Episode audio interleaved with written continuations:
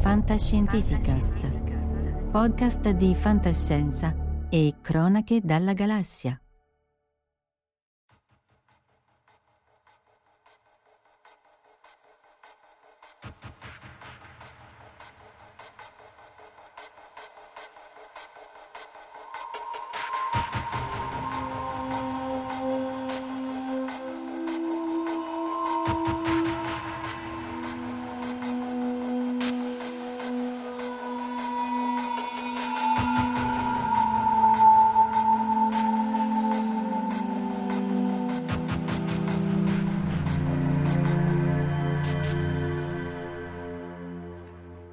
E zero, siamo live anche questa sera con Enrico Speranza e Omar, War Games. Salutiamo innanzitutto chi è già connesso: Cuni, Verusca, Omar, già, eh? eh, Giacco Lanter, Gianluigi Gatti, Luca Lengi, Catodico, Lorenz Detto Lobbo, Michele Sessa, Tiera Erde e Riccardo Massini. Ciao a tutti, ciao a chi ci ascolta offline eh, e chi ci ascolta o su YouTube o sul podcast di Fatta Scientificast, eh, appunto di cui Omer è signore padrone. Però appunto diamo subito la parola a Enrico ed Omar che sono gli esperti, Enrico soprattutto di Wargames, il film, ma non parleremo solo del film, parleremo anche appunto delle simulazioni e così via. E aspetta, prima di darti la parola però ci sono anche Antonio Di Mezza, Davide Gigi, e quindi l'ho già salutato. Grazie Enrico di essere qui con noi, grazie anche grazie a Omar. E, e...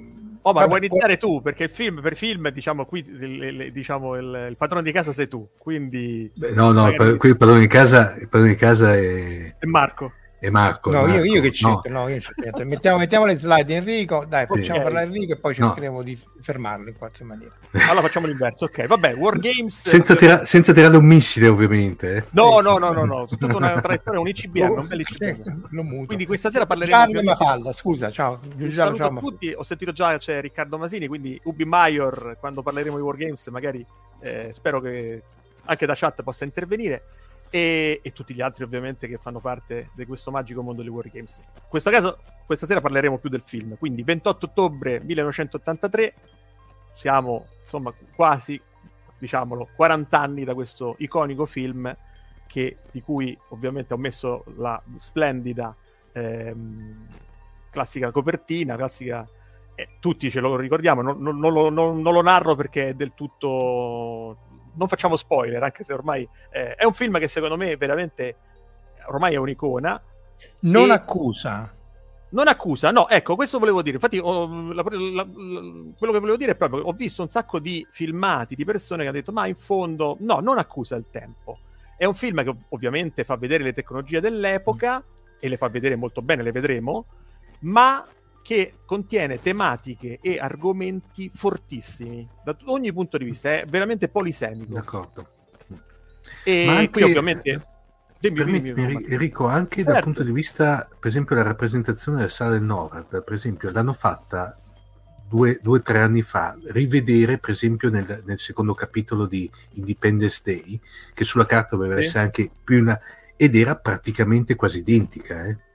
Sì, sì, ma non solo. Eh, adesso vi faremo vedere che praticamente c'è anche in ehm, il famoso film di Tom Cruise, adesso perdonami, in cui lui combatte e ricomincia ogni volta. Eh, eh,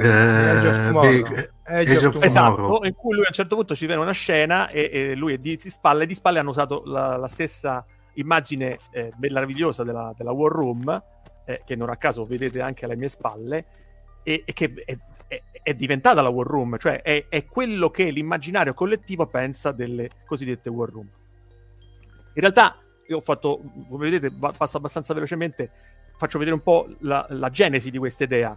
Questi due grandi sceneggiatori che poi, eh, Omar lo sa, eh, mm. diventeranno gli sceneggiatori di un altro film a me molto, molto importante, ma adesso sì. non è, a cui abbiamo già dedicato una, una bellissima eh, edizione è, inizia con un'idea un po' diversa, lo chiamano, è un, era uno script che parlava di un The Genius, loro pensavano addirittura a Stephen Hawking, pensate? Tant'è vero che la parte di eh, John Wood, la parte del, del, del, dello scienziato del film, fu eh, chiesta a Stephen Hawking.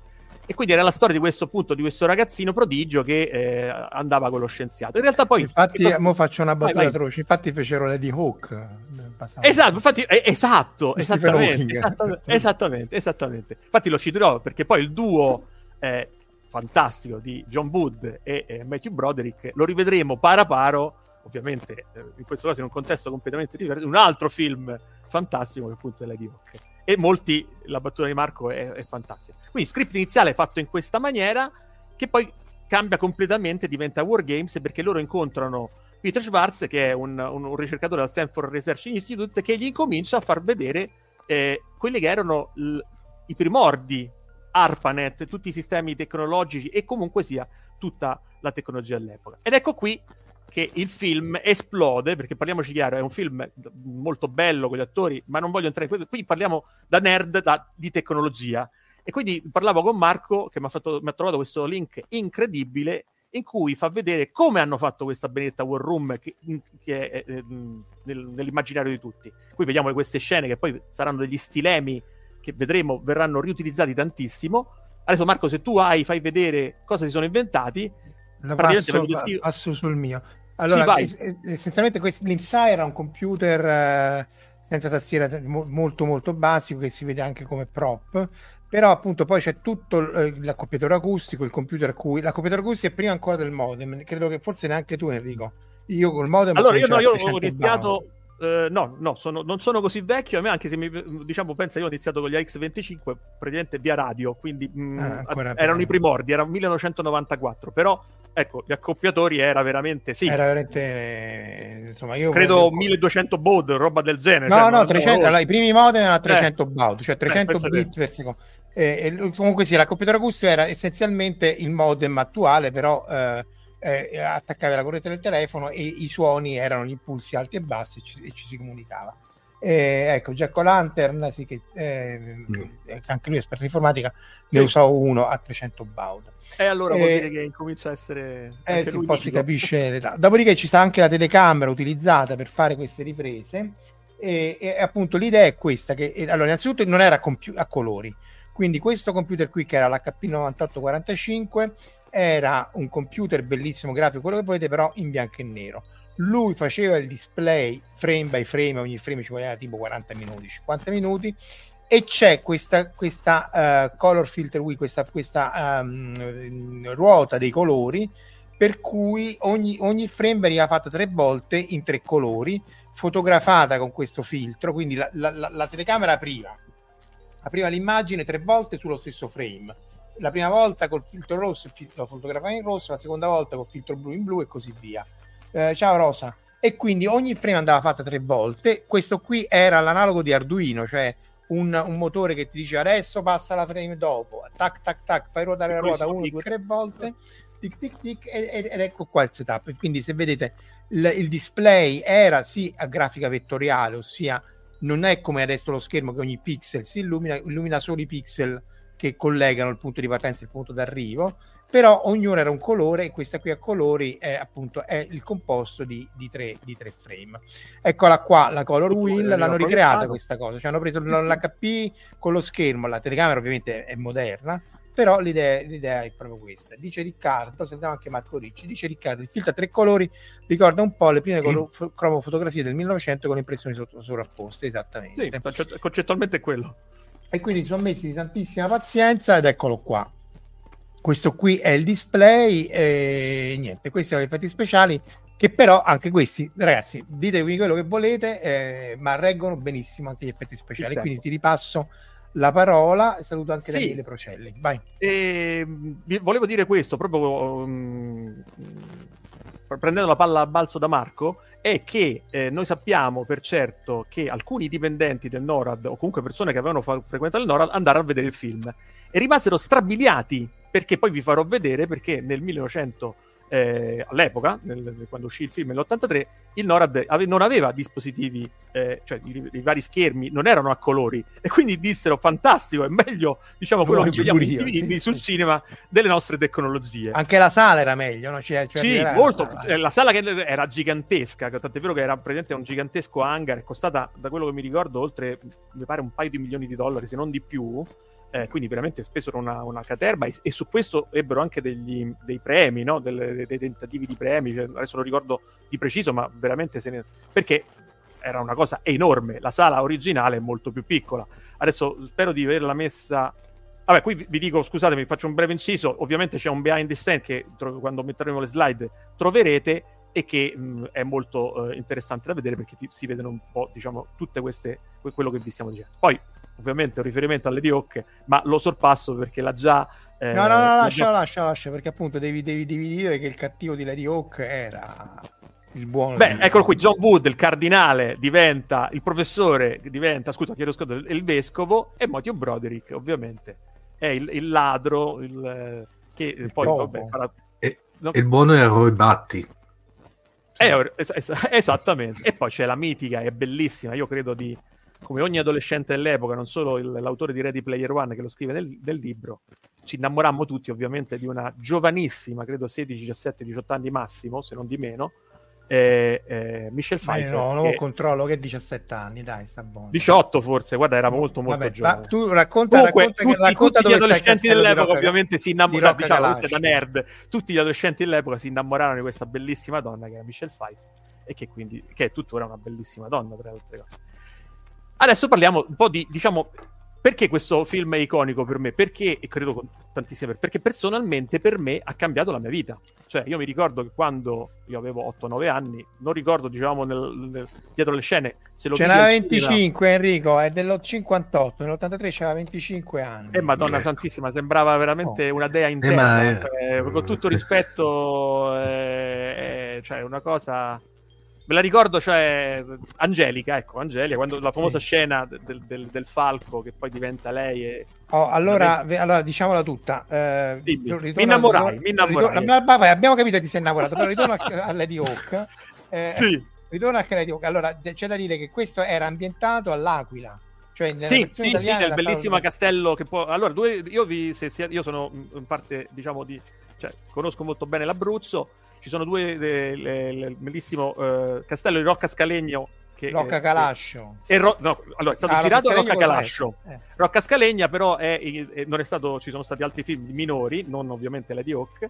E andatelo a vedere perché veramente entrambi i, i, i Rocca Calascio, ovviamente è famosissima, sono stati girati altri film. Credo parte anche, eh, credo il nome della rosa, l'originario nome della rosa, parte de- delle, delle scene sono prese da lì. E um, Rocca Scalegna è, veramente fantastico, cioè nel senso se volete vedere un film eh, e ambientare una, una, scena fantasy anche del, di un GDV, di un gioco di ruolo dal vivo, andate a, a, a Rocca Scalegna. Quindi faccio anche un po' di pubblicità a progresso, ma veramente no, meritano, me, meritano tutte e due. Sì, Calascio, sì. il Borger è stato ricostruito negli ultimi anni, certo. è un posto molto interessante. Poi, e... vabbè, giustamente il mitico Roy Betty, cioè anche eh, Rutger Howard che eh, si disse no, arrivò con i suoi camper perché lui era un po' nomade e, e, risolse un po' la questione perché da quello che ho capito c'erano dei problemi nelle, nelle scene e invece lui con la sua bravura capitano del... Beh, lì, allora, se, se siete stati a Rocca Calasce, rivedete il film, è molto interessante come è girato e montato bene, perché sto castello sembra un labirinto gigantesco, eccetera, eccetera, mentre appunto era una rocca bellissima, molto piccola, molto rinforzata con del col polistirolo che tra l'altro ancora si trova nei sotterranei, eh, con delle, delle, delle guglie, delle torrette fantasiose. Però il montaggio, il, il ponte elevatoio che non c'è, eccetera, eccetera, vi rendono l'idea di come poi riescano a trasformare dei posti belli, sì, ma con le limitazioni della realtà certo. a oggetti di sogno. Quindi è molto molto. Beh, basta vedere insomma uh, cosa hanno fatto per il nome Rosa, no? Eh, vedere sì. e costruire diciamo tutto il labirinto alla Borges, che ovviamente così come voleva un po' Umberto Eco, già rende un po' l'idea. Dicevamo, Vabbè, eh, scusa, eh, diciamo a un certo punto eh, lo dico personalmente perché poi ho, riscontrato che tante altre persone come me, della mia stessa età, hanno detto sì, quando ho visto quel film ho cambiato la mia vita, ma veramente è cambiato la vita un po' eh, Paolo sulla via di Damasco o quello che volete voi, perché tutti ci siamo immedesimati in questo termine che avevamo sentito per la prima volta che erano hackers. Che cos'erano questi hackers? Cosa facevano?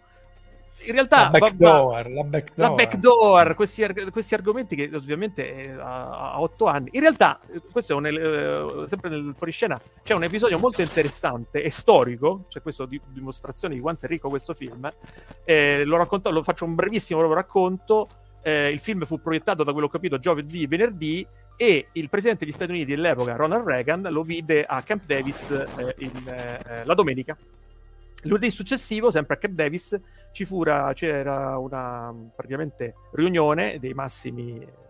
Qui potevo, questo non è l'immagine ovviamente dell'epoca, ma insomma, vedete un Bush padre ed altri personaggi dell'epoca, che ovviamente facevano parte del, del, dello Stato Maggiore, eccetera, eccetera, che dovevano decidere alcune ehm, linee guida per un futuro mh, coinvolgimento di russi a livello diplomatico.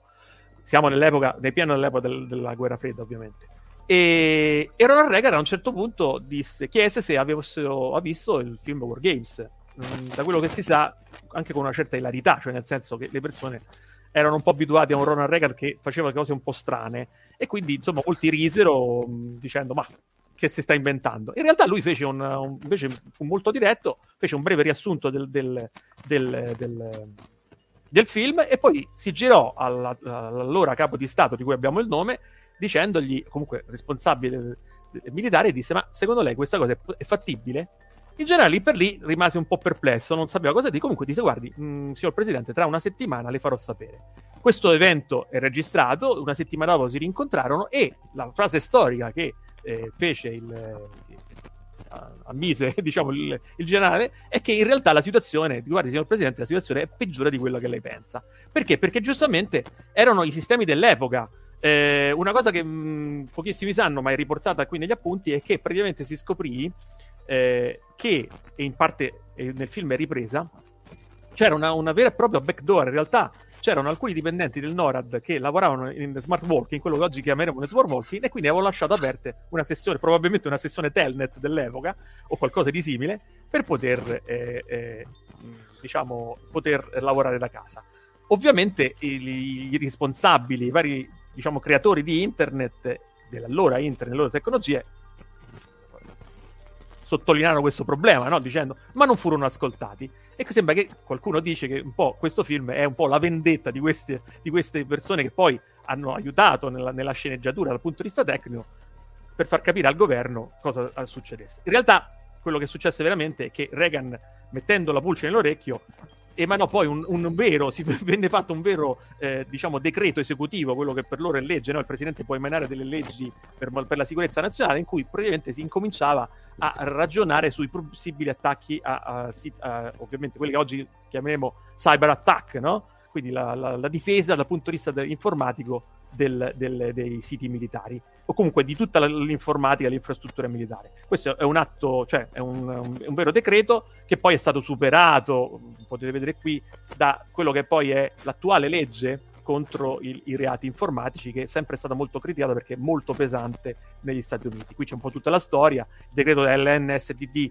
145, che poi è diventato il Computer Fraud and Abuse Act, che è questo che è tuttora in vigore e che praticamente delinea bene eh, eh, quali sono i reati informatici, soprattutto a livello eh, ovviamente privato, ma anche a livello governativo. Questo per dice, dirci... dice scusate, ti interrompo, sì, Giappalante, sì, per, molti sistemi, per molti sistemi l'unica sicurezza era un numero telefonico in teoria dato a nessuno e si presupponeva che nessuno ci potesse accedere perché appunto esattamente cioè c'era un po' quel eh, ma, cioè, però già... poi c'erano i dialers perché appunto stava anche esattamente c'erano nel film si vede perfettamente che a un certo punto lui usa questi word dial no? cioè praticamente va alla ricerca di tutti i numeri possibili partendo da una categoria 555 da 000 a 555 999 no? come si fa un po' nei film per non dare il vero numero ti fai tutte le scansioni e vedi chi ti risponde dall'altra parte. E realmente nel film lui lo fa vedere. Tra l'altro un breve inciso Matthew Broderick era bravissimo perché a un certo punto ebbero un problema eh, diciamo del computer e Matthew Broderick che aveva capito un pochettino come funzionavano i sistemi dell'epoca riuscì a risolvere vari problemi tecnici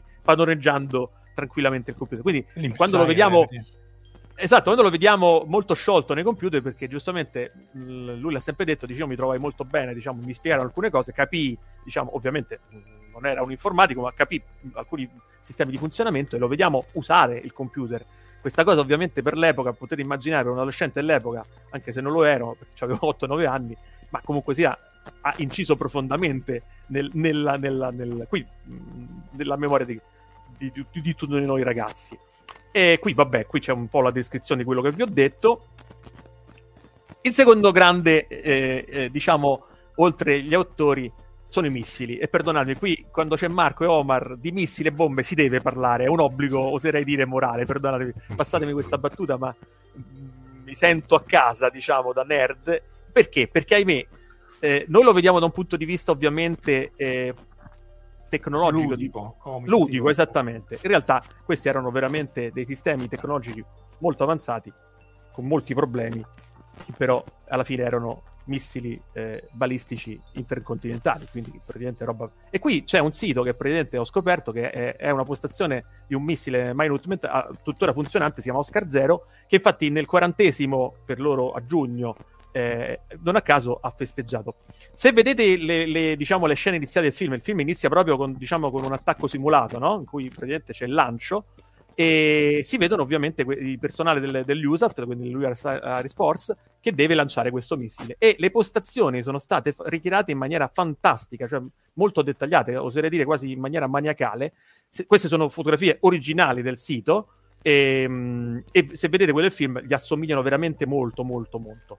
Sono state ovviamente ricreate perché nessuna troupe dell'epoca questo ormai è un sito in disuso da svariati anni era ammessa ovviamente alle riprese. Però riuscirono praticamente a ricrearlo in maniera molto molto dettagliata.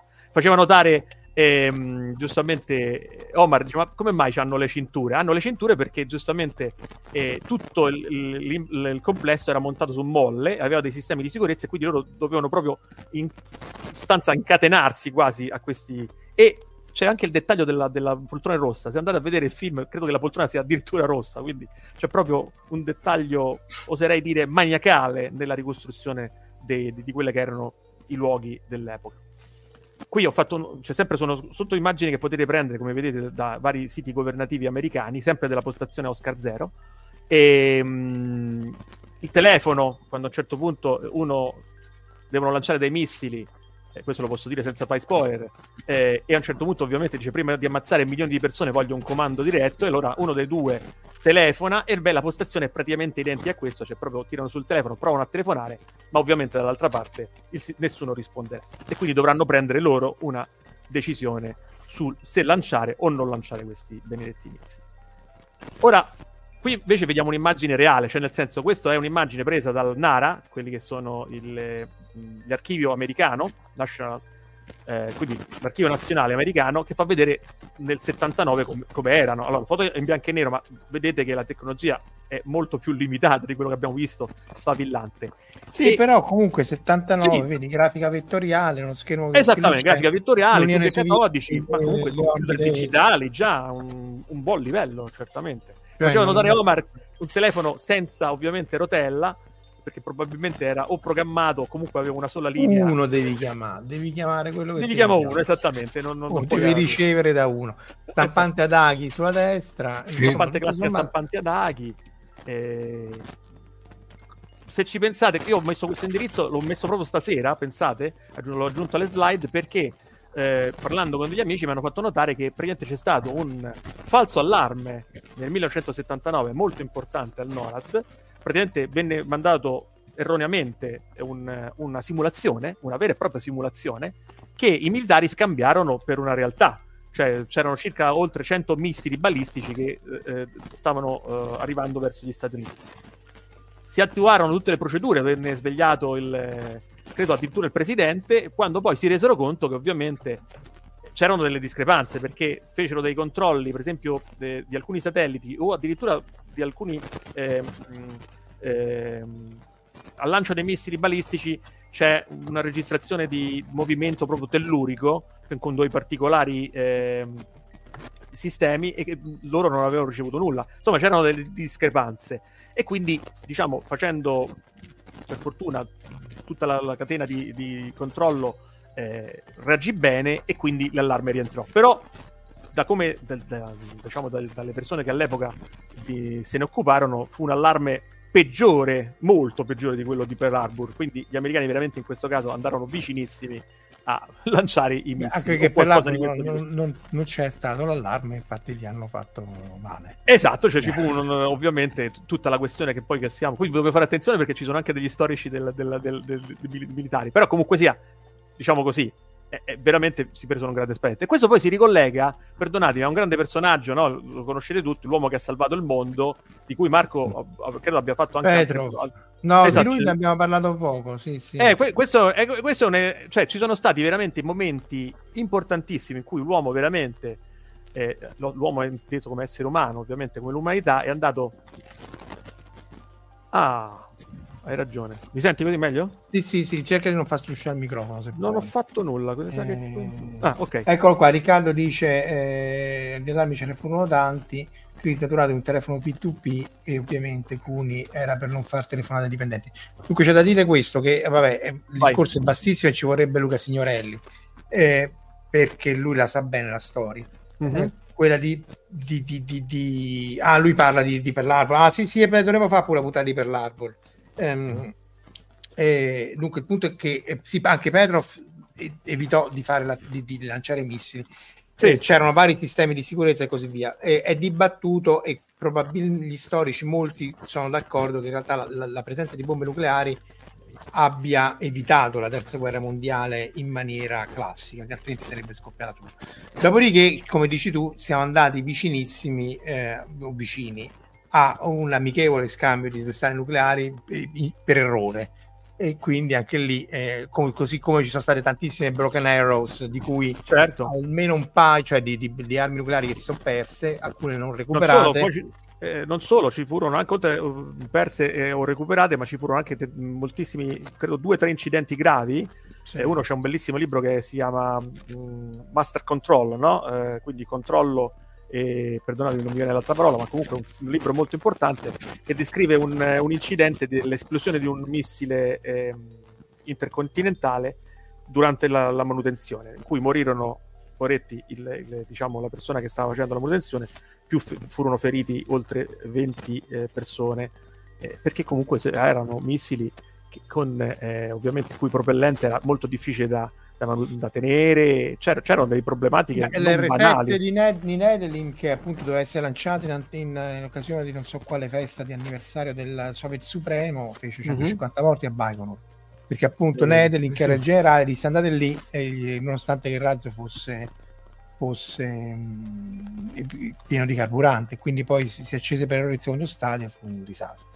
Questo eh, dimostra che, diciamo, l'estrema pericolosità e soprattutto l'ansia sì. che si, viene trasmessa molto bene dal film di, sì. queste, di questi terribili oggetti. E poi non possiamo non parlare ovviamente del NORAD. Allora, però Quindi, prima del NORAD... Vai, Over, tu c'è quella bella dare, storia. Eh, darei la, la, la, la, parola un po' a Omar eh, certo. per far vedere qualche altro film, così poi ritorniamo al NORAD. Torniamo ai film. Tu, tu, chi citavi, Omar? Come, partiamo da Ender's Game?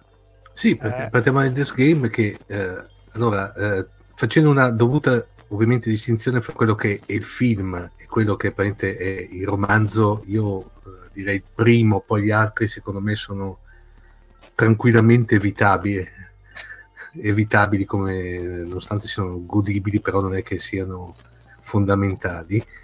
Eh, soprattutto il film parla anche qui di simulazione perché alla fine della fiera rispetto al romanzo diciamo che si può benissimo vedere il film senza aver visto il romanzo eh, senza aver letto il romanzo eh, se leggete il romanzo e poi vedete il film rimarrete un po' sfasati perché l'adattamento è abbastanza eh, diciamo sportivo. Ecco. Comunque anche qui parliamo praticamente di questi ragazzini che vengono sostanzialmente addestrati, però alla fine si scopre che l'addestramento era sul campo sostanzialmente, perché loro pensavano di fare delle simulazioni, ma soprattutto alla fine si scopre che loro effettivamente però stavano guidando quella che era una, una guerra contro questa, questa razza insettoide sostanzialmente. Formidi, eh, le, le, formidi, le, sì, sì. le formiche, sì, sì.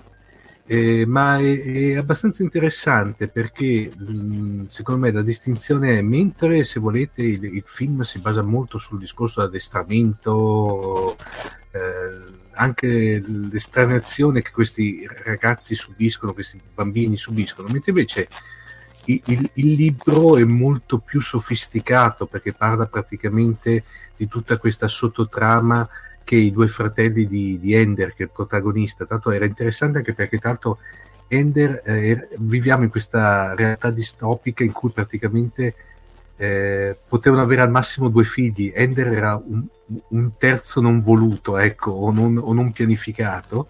Per cui alla fine ehm, c'è tutta questa sottostoria di manipolazione dei media da parte dei due fratelli, eh, per quello che è, è, molto più multilivello il, il, libro rispetto al film. Sì, il libro è interessante. Sì. Eh, forse la parte che dici tu della manipolazione, mm. essenzialmente erano troll anteritteram. Comunque, sì, esatto, esatto. Eh, sì, perché uno praticamente faceva parte di quello che fu, eh, fomentava il, diciamo, la, la, gente, quell'altro invece che calmava.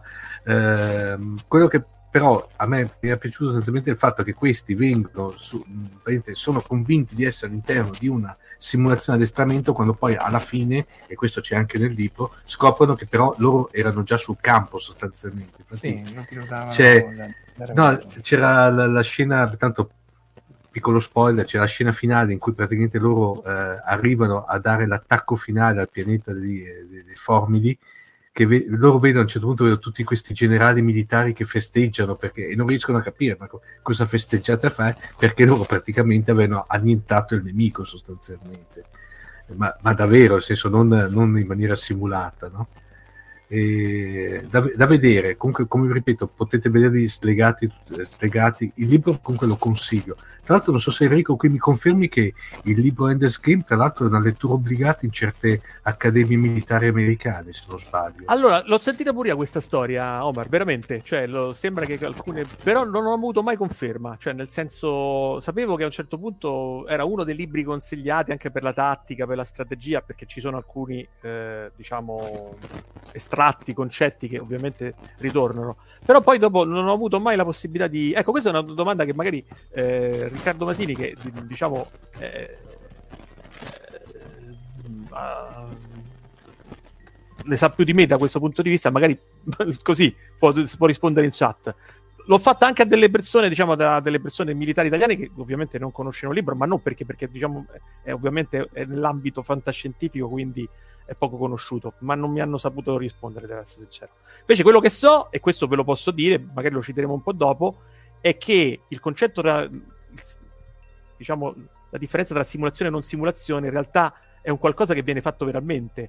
Eh, ho partecipato a Roma a una conferenza sulla realtà virtuale, sapete che un po' me ne sono occupato, con Omar, abbiamo fatto, con Omar e Marco abbiamo fatto delle bellissime... Ehm, con, con, con, Flora. Esattamente, con tanti, con, eh, a un certo punto feci vedere che praticamente esistono, loro lo chiamano sistemi sinestetici, dove praticamente c'è una, un, campo di virtu- un, campo di, ehm, un campo di battaglia virtuale in cui alcuni elementi sono dalla simulazione alla realtà e altri dalla realtà nella simulazione. Quindi, ad esempio, faceva vedere uh, delle, dei soldati effettivamente in un punto uh, reale che con il laser miravano perché dovevano. In, il loro compito era mirare con il laser, illuminare anzi con il laser un, un obiettivo e poi veniva sparato un missile virtuale o viceversa un elicottero che eh, era nella realtà poi eh, simulato e ri- veniva poi sincronizzato con uno reale, in modo tale che c'è questo, eh, diciamo, tra real- realtà e, si- e, simulazione è molto labile, quasi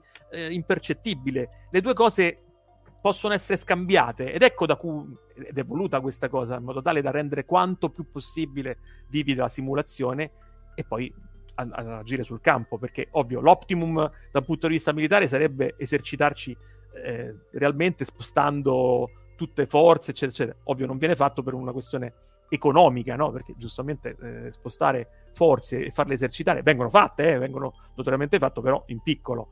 Mm, simulare, eh, non lo so, un, intero campo di battaglia ovviamente è molto costoso dal punto di vista proprio umano, risorse, Beh, ma poi le simulazioni le fa tante volte, oltretutto. Esattamente, poi lo puoi oltretutto rivedere, cioè questa è una cosa fondamentale perché tutti questi sistemi sono in modo tale che io posso eh, rivedere il campo di battaglia perché ovviamente la simulazione è registrata e posso in qualunque momento capire le varie tattiche, modificarle, addestrarmi praticamente. E questa è la cosa fondamentale che vogliono ovviamente i militari. È, il, è la base e il fondamento di, di, di, perché vengono utilizzate queste simulazioni. Oltretutto, anche, oltre ad essere anche più sicure da un punto di vista.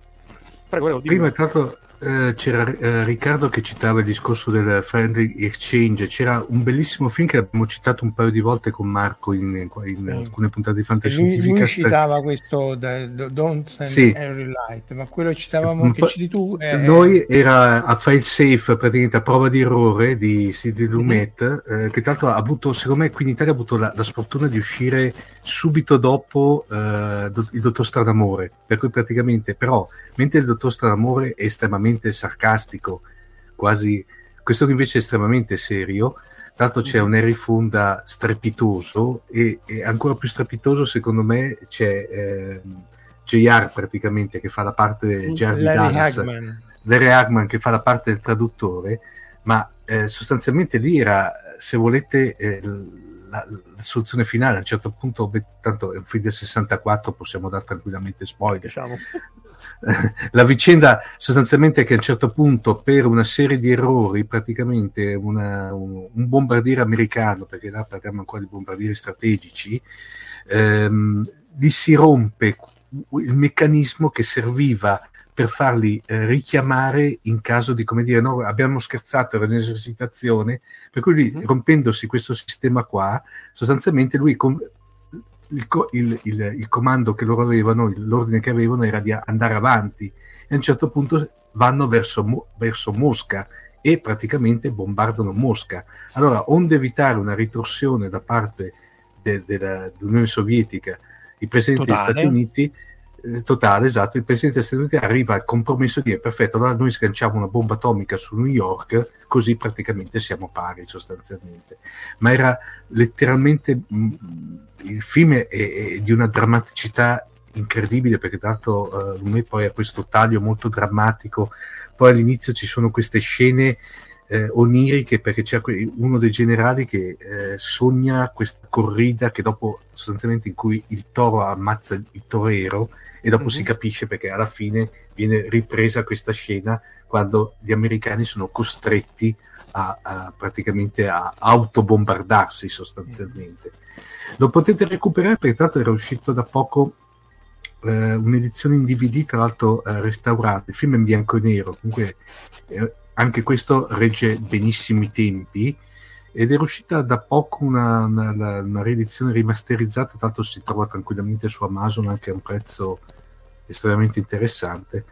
Io l'avevo preso con quell'altro, con quell'altro mh, sempre di, eh, di Lumet che parlava praticamente del, della corsa alla Luna, dove a un certo punto gli americani, pur di vincere la corsa a, a, alla, alla, alla, Luna, lanciano una sorta di missione suicida, cioè praticamente che par- andava su ma non riusciva a tornare indietro sostanzialmente. E anche quello era interessante come, come film. C'è Lobo che tra l'altro è uscita la War Room, e adesso torniamo al NORAD la War Room mm-hmm. di Dottor Stranamore perché anche lì c'è un design bellissimo sì. dice c'è un software gratuito di simulazione di guerra nucleare Nuclear War Simulator appunto, ed è cui ovviamente lo, ne citeremo una parte eh, perché ovviamente sulla parte finale dei giochi che sono stati ispirati da, da, da War Games. Diciamo il NORAD perché giustamente eh, vi, vi, racconto un aneddoto simpatico ma proprio velocissimo. Praticamente io ho scoperto il NORAD incredibilmente io vengo da una, da una parrocchia salesiana e mm, praticamente comprai un, un, libro di un eh, sacerdote salesiano che ovviamente denunciava, diciamo, era, stiamo parlando 80-90, quindi eh, tutto il tremore, l'ansia che c'era ovviamente nei confronti della, del, di un possibile scoppio nucleare. E mi ricordo che in questo libro si parlava di questo NORAD, anche con dettagli abbastanza tecnici, probabilmente l'avrà copiato da qualche eh, libro americano. E, e successivamente scoprì che ovviamente che cos'era il NORAD per me eh, era il North American Aerospace Defense Command, che incredibilmente noi conosciamo in Italia solamente quando c'è il 25 dicembre. Non so se sapete, c'è questa bella tradizione che il NORAD praticamente simula, eh, questo lo possiamo dire anche se ci sono dei bambini che ci ascoltano, eh, il, il, Babbo Natale. Quindi il, il, NORAD che ha il compito di tracciare qualunque. Lui simula il tracciamento. Eh, no? Ovviamente simula il, Babbo, tracciamento, ma loro Natale è un effetto quantissimo perché altrimenti non farebbe in tempo. Esatto, no, ma lo fanno bellissimo perché giustamente lo fanno proprio, eh, fanno vedere che pochi secondi, no, poi si sposta di città in città. Ma la storia, sai perché è così? Perché avevano sbagliato numero. Perché non so chi telefonò al Nora chiedendo quando doveva passare Babbo Natale perché il numero di Babbo Natale era un altro. Quindi sbagliando numero risposto tipo proprio War Games, sbagliando numero chiamarono il Nora e lui disse vabbè ti diamo le coordinate di Babbo Natale. Beh, ma insomma, ma questo, però ecco, questo non lo sapevo. Um, questo è bellissimo, cioè nel senso gli americani da questo punto di vista, anche nelle cose più seriose, e serie, perché a un certo punto il loro compito che fa il NORAD è molto molto importante, perché praticamente va detto che è, c'è una parte anche canadese, pochissimi lo sanno, quindi c'è parte del comando canadese, perché giustamente sono molto a nord. E North American, no? È North American, c'è un accordo strategico molto imp- impegnativo, eccetera, eccetera. E, mh, anche diciamo nel, nel, momento più di cose anche molto complicate c'è sempre questa vena un po' scherzosa che, che, che, è anche divertente da un certo punto di vista e che serve comunque anche a dire e a far capire alle persone cosa stanno facendo. E Aspetta che cito Luca Siccardi che dice il NORAD era presente anche in Alita, l'angelo della battaglia, uno dei pochi cyberpunk giapponesi ambientati in America. Sì, ah, sì non lo sapevo infatti. Allora, no, hai fatto benissimo a dirlo, ma io c'è una breve lista, ma mi dicono incompleta, su, io l'ho trovato su Wikipedia, in cui tutti i riferimenti di canzoni, cioè il NORAD veramente è anche questo un simbolo, un'icona. Eh, considerate che quello che vedete nel film, eh, quindi è, non era ovviamente l'originale, era stato tutto ricostruito. Sembra che addirittura il, il, ehm, il, tunnel sia lo stesso di Blade Runner, se non sbaglio, o qualcosa di questo stile, il famoso tunnel che viene attraversato, o di un altro film, eh, che, che, è stato molto utilizzato in un altro film. In realtà, quelle che vedete qui, invece, le, le, ci sono anche i riferimenti, sono le uniche foto che abbiamo del NORAD, che sono direttamente sul sito del NORAD. Questo è l'ingresso, mo- è stato riprodotto anche abbastanza bene con la scritta appunto Cheyenne Mountain Complex, le immagini che vedrete dopo sono state praticamente eh, ottenute molto, tantissimi anni fa. Da spie eh, sovietiche? No. No, no, in realtà da, da, da, dal, dal, FOIA, cioè dal Freedom of Information Act. Infatti c'è questo The Memory Hall Project che raccoglie tutte le informazioni del FOIA e quindi praticamente parte del, de, diciamo, delle informazioni sono state, eh, tra virgolette, rese pubbliche. Uh, qui si vede il complesso. Scusa, qua dicono, sembra la base Stargate SG-1, Gianluigi dice giustamente, è la base Stargate. È la, è, esatto, è, è, Stargate. esatto, è la base Stargate. E, tra le altre cose, ehm, ci sono de- de- delle cose che sappiamo in realtà non le sappiamo, non sappiamo che stiano leggendo, ovvero, per esempio, vi faccio un esempio molto interessante. Ehm, quando fu costruito il NORAD, vedete c'è questo specie di, lo si vede, questa è una pianta, c'è l'ingresso, North Portal, eccetera, eccetera, e l'uscita. E tutti si domandarono perché. Prima tutto l'hanno fatto per un motivo di sicurezza in modo tale da avere due uscite, e questo è banale.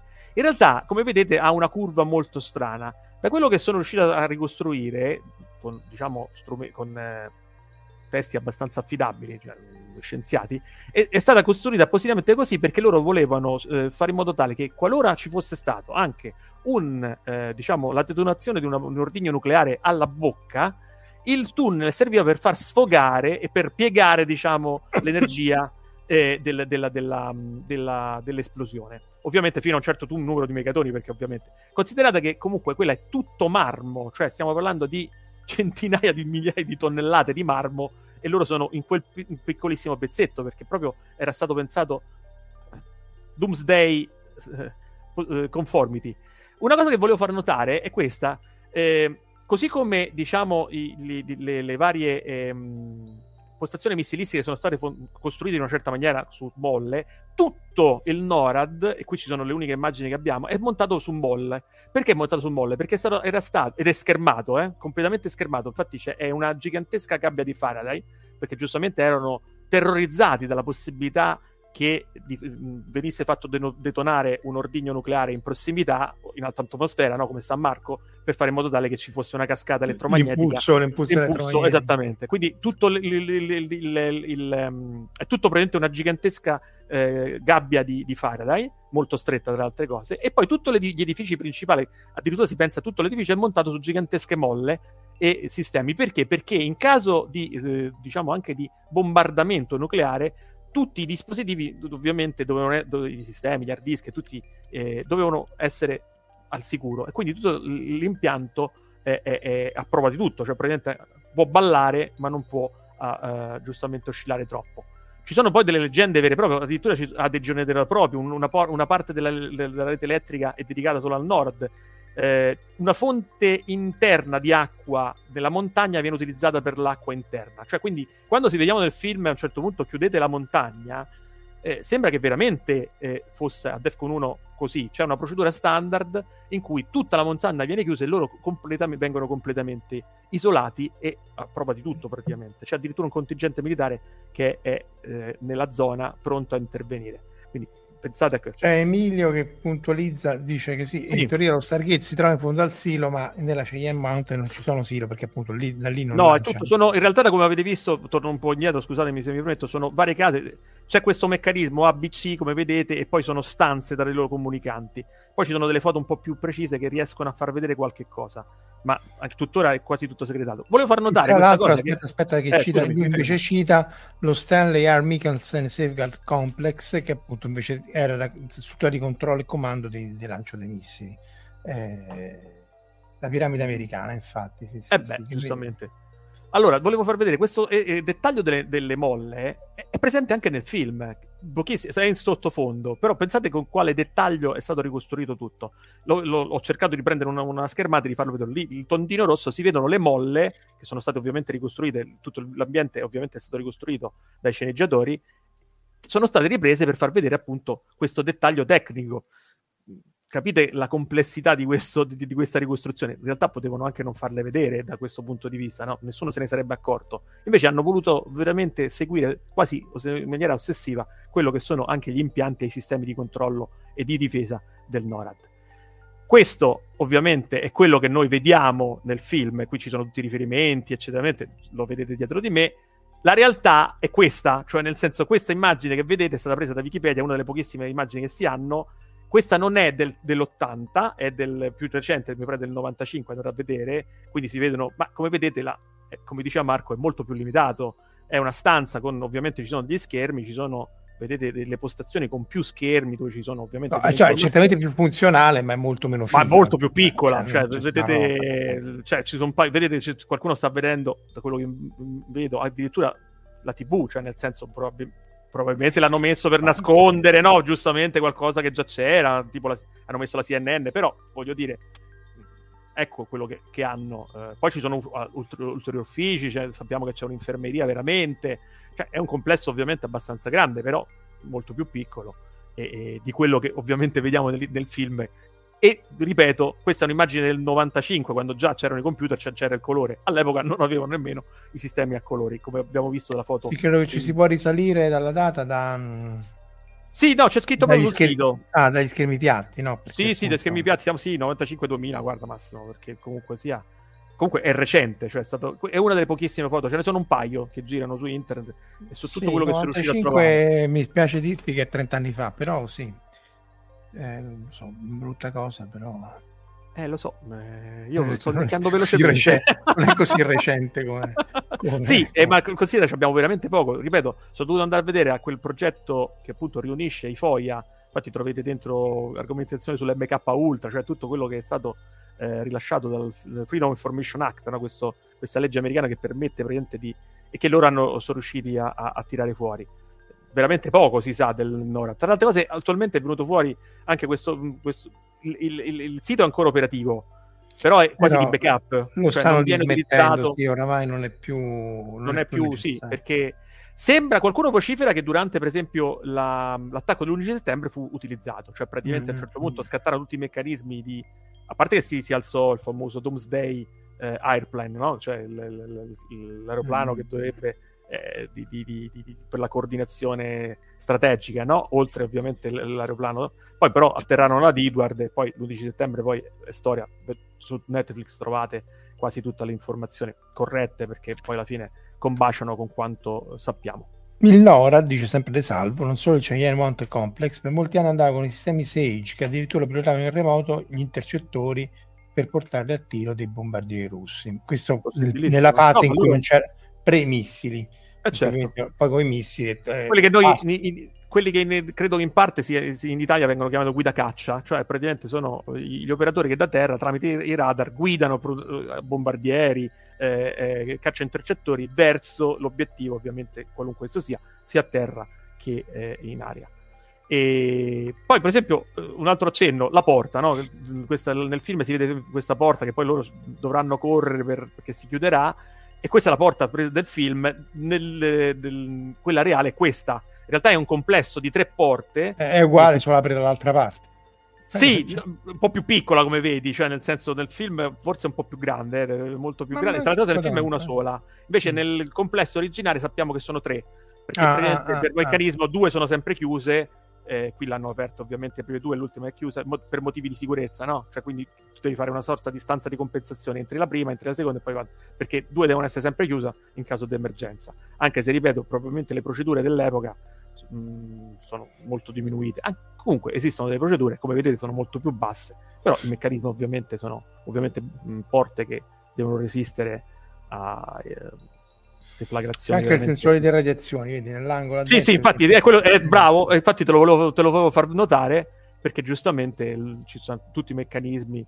Eh, poi, poi alla fine eh, c'è una porta, cioè si vede proprio, non l'ho messa questa foto, c'è una porta con una scala, c'è scritto NORAD e tu apri e entri nel, nel, nella... quindi uno si immagina cose anche incredibili. Sì, è vero, ci sono le porte di sicurezza, poi alla fine c'è un gigantesco eh, diciamo, pannello di metallo molto grande con una porta, tu apri e entri nel centro. Quindi niente di che. E a questo punto arriviamo al fondamento, e qui dovrò fare molta attenzione perché essendo Riccardo, in, Riccardo Masini in, in, in eh, collegato, cercherò ovviamente di fare una, una esposizione molto divulgativa. Allora, eh, però, prima dell'esposizione divulgativa, io direi di dare la parola a Omar, che è lui che c'è certo, vai, man. frusciante, che ci parla di Star Trek. Infatti. Eh, devi parlare di Star Trek. Mm. Ma quello che, quello che mi viene in mente è che era anche questo un episodio beh, di simulazione di guerra fino a un certo punto, perché in effetti qui le persone poi morivano veramente, a test Armageddon, che non mi ricordo il titolo originale in italiano qual era. Ma sostanzialmente parlava di queste due civiltà che a un certo punto, dopo essersi all'inizio quasi annientate fra di loro a suon di missili, arrivano a questo compromesso di questa guerra, chiamiamola fra doppie virgolette, pulita, in cui eh, come dire, c'era uno scambio di missili o di testate, in questo caso atomiche mi pare che erano, che però erano simulate sostanzialmente e eh, però le, diciamo dove la singola, per esempio, la singola testata colpiva la città, le persone che erano in questa città dovevano andare praticamente in queste eh, sorta di, di, di le suicide di, di, di Futurama esatto, esatto. Il suicidio e ovviamente poi cosa succede in questa maniera qua arriva loro, Kirk so, arriva Kirk e ovviamente dato che c'era il fattore il fattore F in chat ragazza, che, sì. ragazza bella, donna. Bella, donna. bella donna che fa saltare tutto per cui a questo punto Kirk fa saltare tutto questo diciamo equilibrio che avevano trovato queste società e a un certo punto fanno in modo tale che cominciano a combattere una guerra vera però era sostanzialmente era terrificante a un certo punto la, la chiosa finale che faceva uno dei leader di queste quello leader della, della, della, della, società dove erano arrivati l'equipaggio dell'Enterprise dicendo sostanzialmente ha detto sì adesso noi combattiamo una guerra vera però quantomeno prima preservavamo la nostra società e non avevamo tutti gli orrori collaterali di una vera guerra. Però lui contrabbe- contra- contrabbatteva dicendo la, la monca avreste finito se non avessi sì. sterilizzata la guerra. Dice, dice, dice Riccardo, una guerra incredibile. Sì. Sì. Eh, ok, fatto Star Trek, ritorniamo a Wargames. Sì, Wargames che praticamente è il, il, eh, il titolo ovviamente del film. Non vedo Marco le, le slide, perdonami. Uh, scusa, scusa, scusa. No, no, no, eh, per, per, più che altro ecco per, perché mi fanno da guida, insomma, da questo punto di vista. Poi, Omar, se vuoi intervenire come suole, sempre eh, sei il benvenuto, siete il benvenuto. E... Giochi di guerra. Giochi di guerra. Questa, all'epoca ovviamente ero molto piccolo, quindi mi stupì molto. Giochi, che vuol dire giochi? Sembra quasi una, una contraddizione, no? Un gioco può essere la guerra. Mm.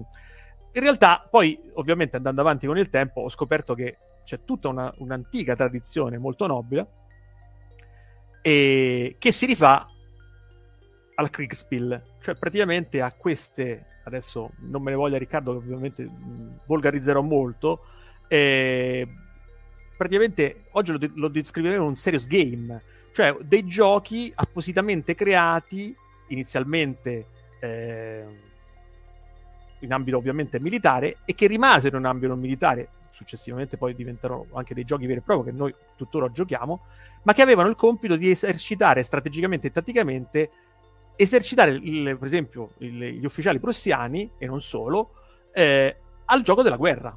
Quindi loro spianavano, come direbbe Barbero, le, eh, che poi, a proprio parentesi, Barbero è un wargamer, gioca ai wargames, chiusa parentesi, eh, sp- si spianano quelle che sono le, le, le, mappe e su quelle ovviamente si simulano, cioè si identificano e, e si guidano con delle regole di vario tipo, spesso associate anche al caso, quindi al dado, o non, o non dipende dalla, dalla, simulazione che vogliamo ottenere, e muovendo le varie, post- le varie eh, unità, siano a livello più piccolo o più grande. Posso muovere interi eserciti a livello, quindi posso scalare, no? posso muovere il singolo protone e arrivare al dettaglio del protone e salire fino alle intere divisioni o armate.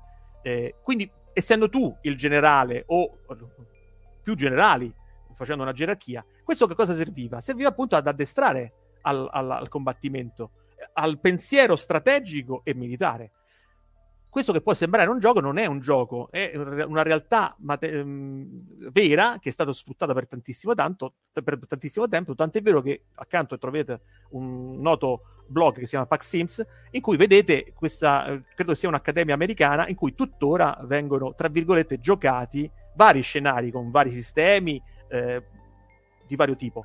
Eh, nella realtà, poi tutto questo, tutta questa grande cultura militare ha, ha trovato anche strade ovviamente nel normale intrattenimento.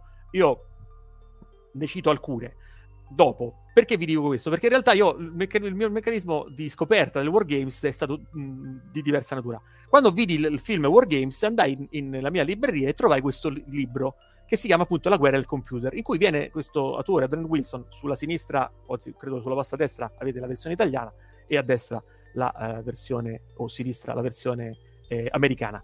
Andrew Wilson racconta, guarda caso, e lì capì l'utilizzo dei wargames nel film Wargames, che eh, praticamente eh, gli americani, ma non solo il mondo anglosassone, comunque lui sta parlando nello particolare, parlando anche del Kriegsspeak, di, eh, iniziò praticamente a utilizzare queste simulazioni sempre più dettagliate, sempre più matematicamente complesse, per simulare even- eventi reali o possibili eventi reali.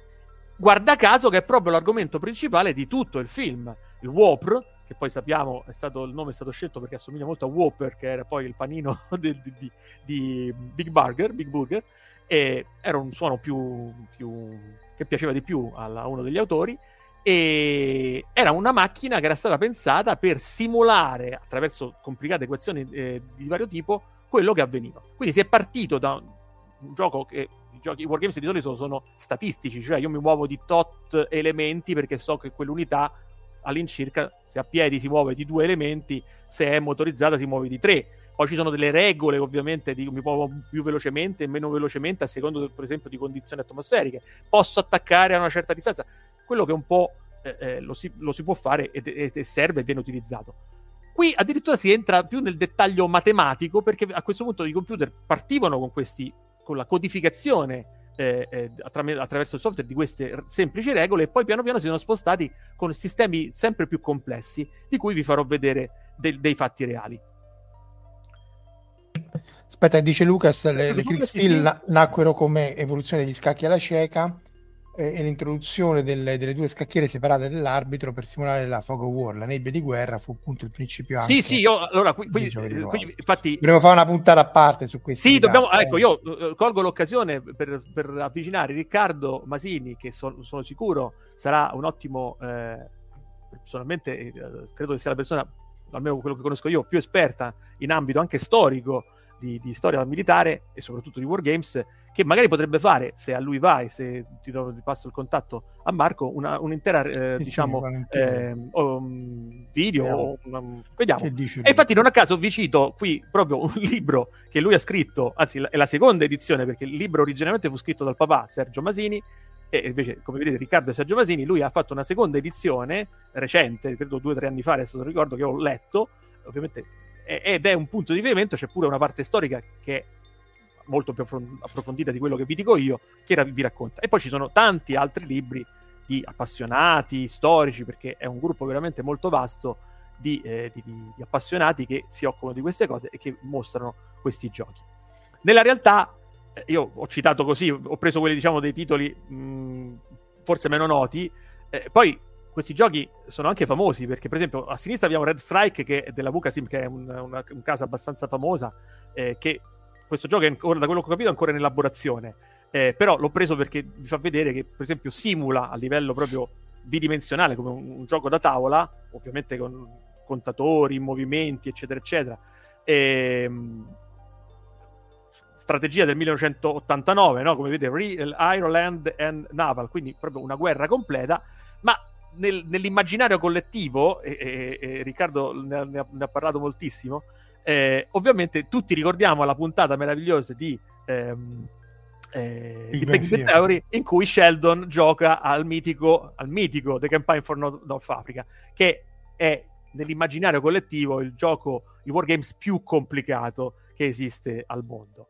C'è tutta una foriera di leggende, Riccardo lo spiega benissimo, per cui questo gioco è stato creato, mh, mm, è un po' uno scherzo, un po' un, un, esperimento, ma fu realmente giocato. Tra l'altro c'è un, piccolo eh, cosa interessante, eh, è talmente dettagliato, lo racconta Andrea Angiolino, che è un geologo, geologo molto, molto famoso che ci ha giocato, eh, nel, praticamente è così dettagliato che per esempio il consumo dell'acqua per gli italiani è maggiore perché gli italiani giustamente fanno gli spaghetti.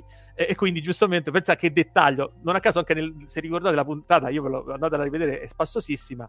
Credo che siano a casa di, dell'ingegnere di cui adesso non mi ricordo il nome che sta avendo dei, dei problemi con i bambini e lui praticamente passa la serata a consultare centinaia di tabelle, mappe e vari sistemi perché sono, ci sono i modificatori, no? Cioè io mi devo muovere trot, però se sono in questa condizione e ovviamente lui, solo perché giustamente lui è il grande Sheldon, quindi cioè, no?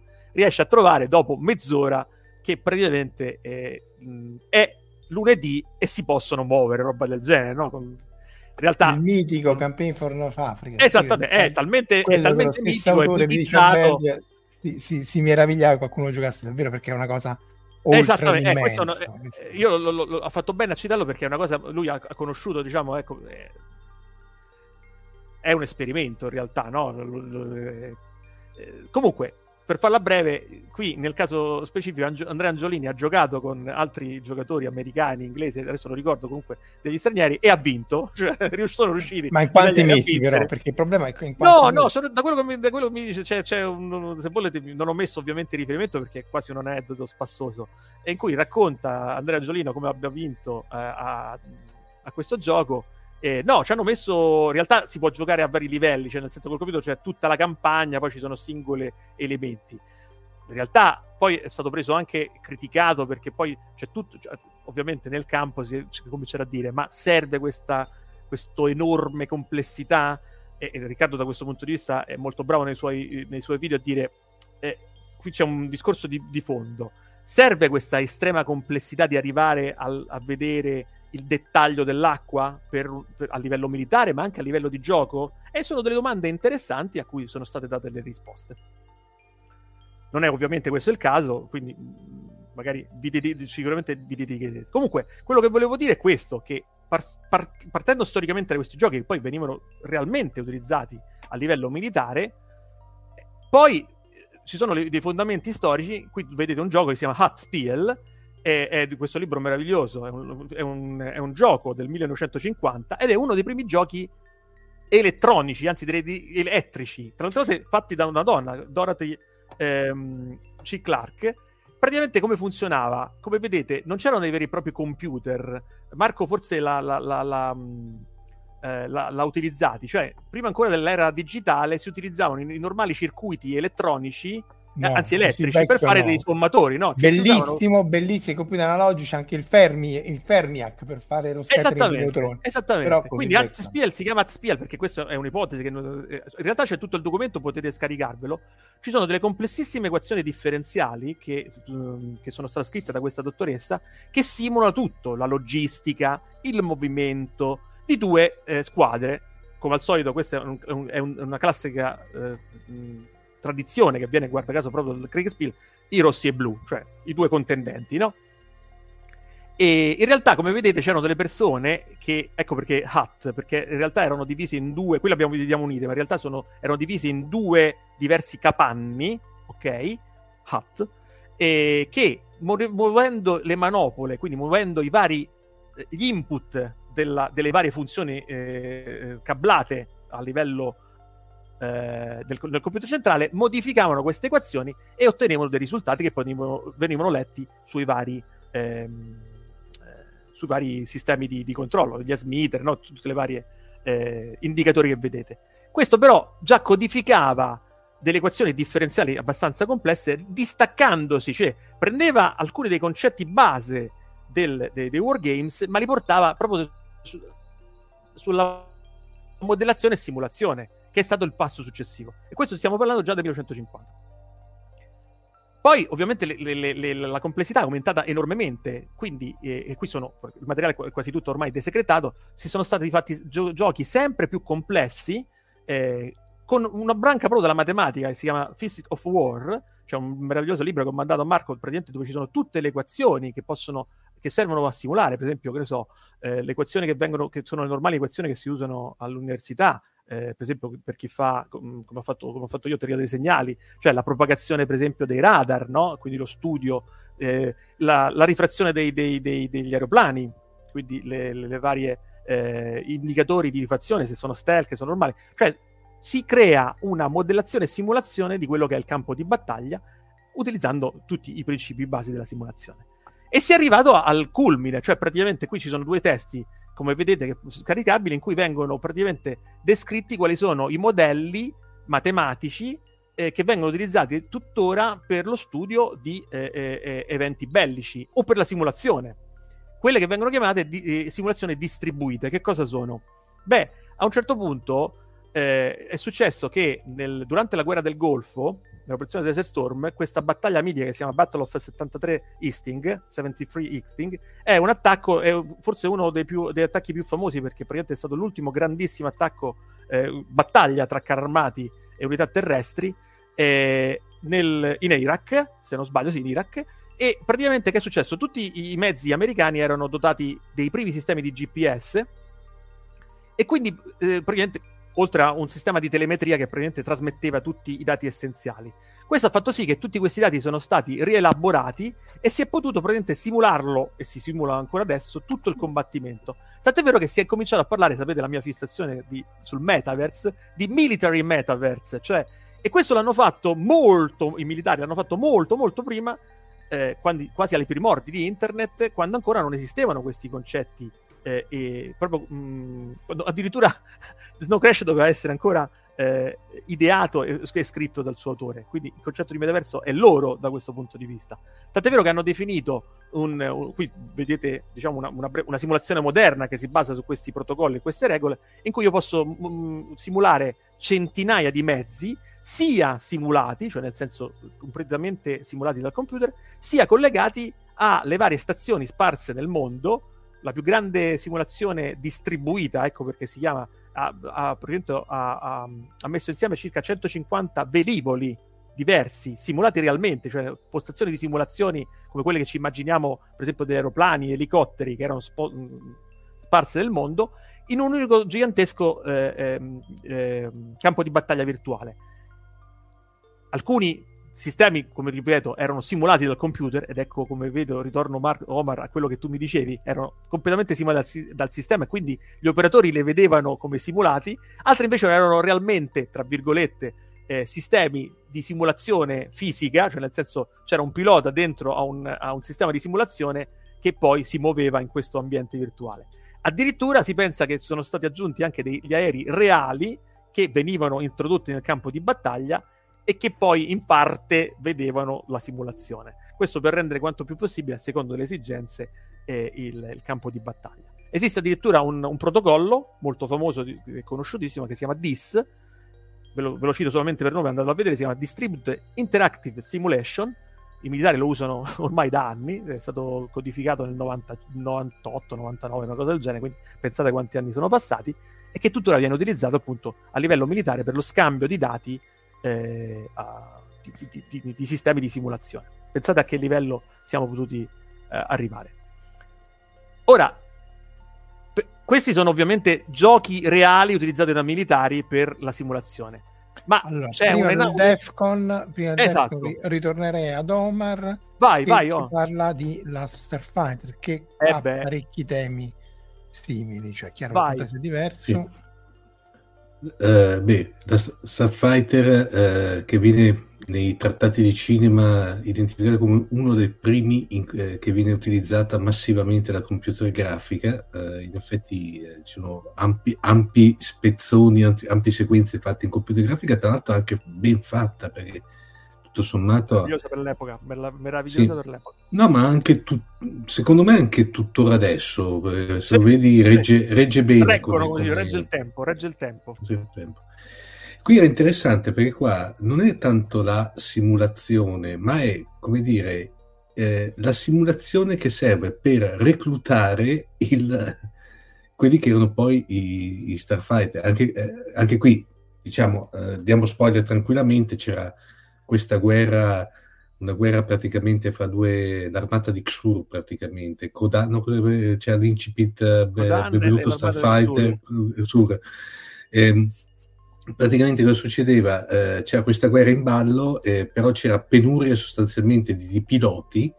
Allora, eh, tramite questo, questo stratagemma di questo videogioco che simulava appunto la battaglia, vengono reclutati eh, nelle varie parti del, diciamo, del, dell'universo diversi eh, pi- piloti.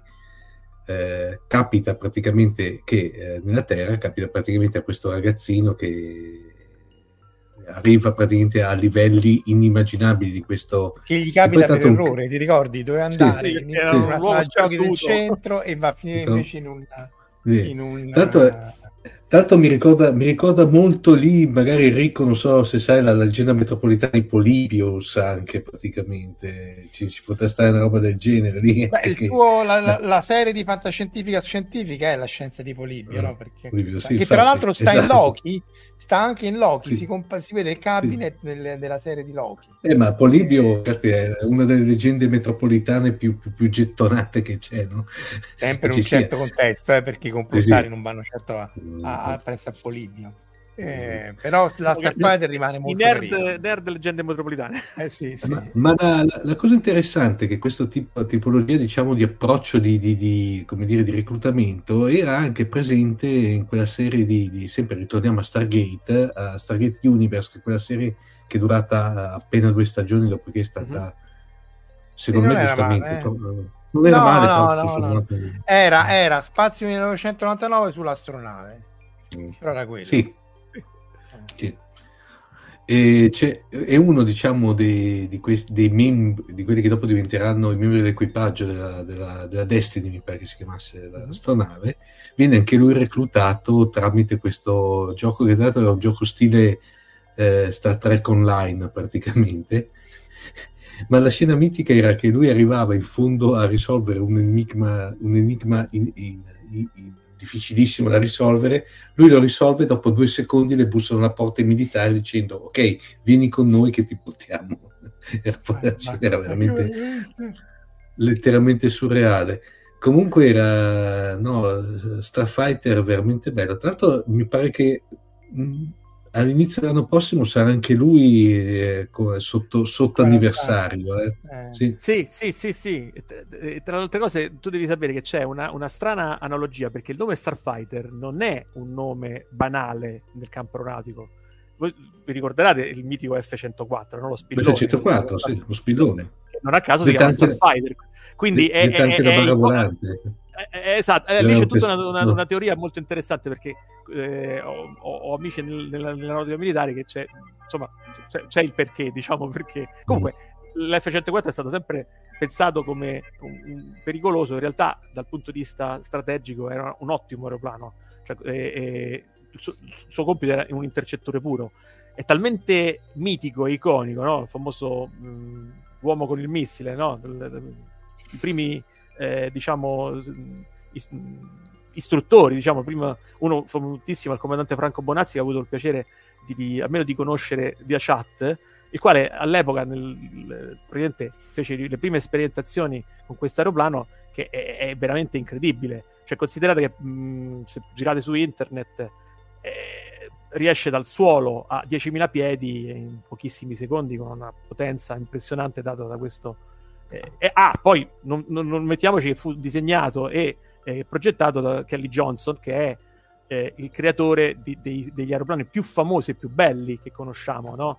Eh, vi cito dei nomi, F-104, ovviamente, poi c'è l'SR-71, cioè il mitico aeroplano eh, iconico, se dire, cioè il più veloce aeroplano mai costruito. Blackbird.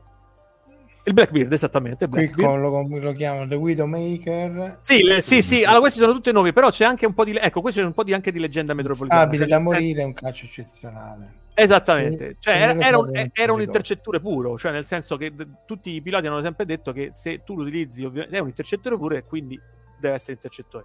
Per esempio per il bombardamento, visto le basse velocità, è, è ovviamente è, allora incomincia a essere instabile, c'è il cosiddetto super stallo, un... bisogna chiedere ovviamente a chi è, chi è del mestiere, però sì. è, è, nato per fare altre cose, cioè era stato progettato per intercettare molto velocemente i bombardieri russi, questa è la cosa. Però eh, per dirti, è, è, è, tutto molto collegato perché Johnson è poi lo stesso che poi ha fatto l'F-117 che guarda caso è il primo stealth l'U2 cioè tutti i film tutti sì, c'è da dire che tutto questo degli aeroplani risale appunto a prima del 57 che, che poi si passò ai missili intercontinentali ballistici eh certo, quelli eh certo. per intercettarli. Si fa eh adesso beh, sì. si fa. E, eh, infatti tu citavi Reagan e le guerre stellari anche nel fuori onda però appunto i sovietici erano erano spiazzati da queste guerre stellari perché loro sono i maestri di usare i missili a testata multipla, al tempo erano i mitici SS-20 e quindi dice sì vabbè ma se loro provano a intercettare noi rompi l'equilibrio che c'è tra le due parti. E, e, noi eh, tutto quello che facciamo è ti tiriamo semplicemente più missili. Tra l'altro poi eh, una testata multipla che si divide in 20 oggetti eh, magari ne, alcune sono finte. Quindi non, non, è detto che tu magari stai intercettando quelle giuste perché non lo sa nessuno quali sono quelle giuste e quelle sbagliate. E, e poi c'è da dire che c'è un altro libro che si chiama The, Dead Hand, The Dead's Hand, cioè la mano morta, ma nel senso di non mm. maniaco, ma di, no, no, no. di, di Watchdog, quella dei treni. Quella dei treni. E, e anche lì l'idea era proprio il dottor Stranamore, cioè dispositivo di fine di mondo che mm. parte due giorni dopo il primo scambio nucleare, assumendo che sono tutti morti, loro lanciano una serie di razzi per telecomunicazioni nell'Unione Sovietica che danno il segnale di lanciare una terza ondata di missili nel caso fosse rimasto, rimasto qualcuno vivo da qualche parte. Assicuriamoci. C'è già stata una mutata su Akira, no, la dobbiamo fare. No. La dobbiamo fare mm. Pure Akira. Tra l'altro, tra l'altro, eh, curiosità su Starfighter, la Gunstar, che era la, l'astronave, Gunstar. l'astronave la Gunstar, praticamente da un sondaggio di fatto ormai sono 6-7 anni fa da, da, da Variety, e la quarta, al quarto posto fa le astronavi più iconiche de, de, della, della, diciamo, dei film e della televisione sostanzialmente. Vi lascio immaginare chi c'è ai primi tre posti. Eh, ah, cioè, eh. Sono curioso. Cioè, Vabbè, Enterprise, non... Millennium Falcon cioè, e... Eh, Millennium Falcon, Millennium Falcon e, e, e, la, e Battlestar Galactica. La Galactica ah, vabbè, però il Galactica che arriva terzo non è male. Mm. E, cita Francesco Russo nel progetto di Mandrake, Mandrake, in cui i personaggi del futuro reclutano i geni con test di, di intelligenza. E, il titolo di Widowmaker era dovuto principalmente all'incapacità della, della Luftwaffe di fare corretta eh, manutenzione. Sì, poi, sì, perché il, diciamo cioè nel senso il, il, il, motore su cui era costruito era molto delicato, eh, però so che giustamente era stato pensato per una potenza.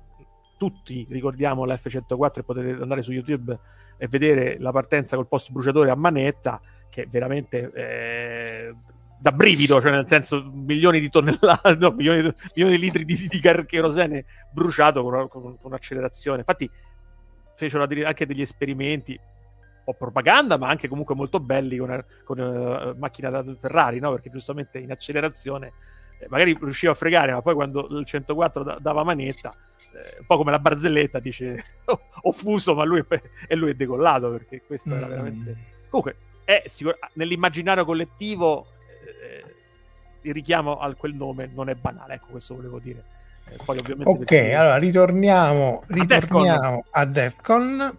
Quindi, vabbè, Defcon ovviamente voi sapete che tra l'altro il nome di una... Eh, vabbè, diamo la definizione, Def, eh, Defcon è Defend Condition, condizione di difesa attuale, è in 5 gradi, tuttora è in 5 gradi, Defcon 1 praticamente siamo alla guerra, eh, e Defcon 5 situazione di pace, poi ci sono ovviamente tutta una schematizzazione molto precisa.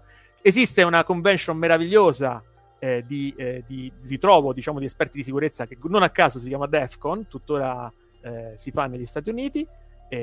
Pensate quanto il nome sia, e credo che sia stato forse eh, veramente iconica.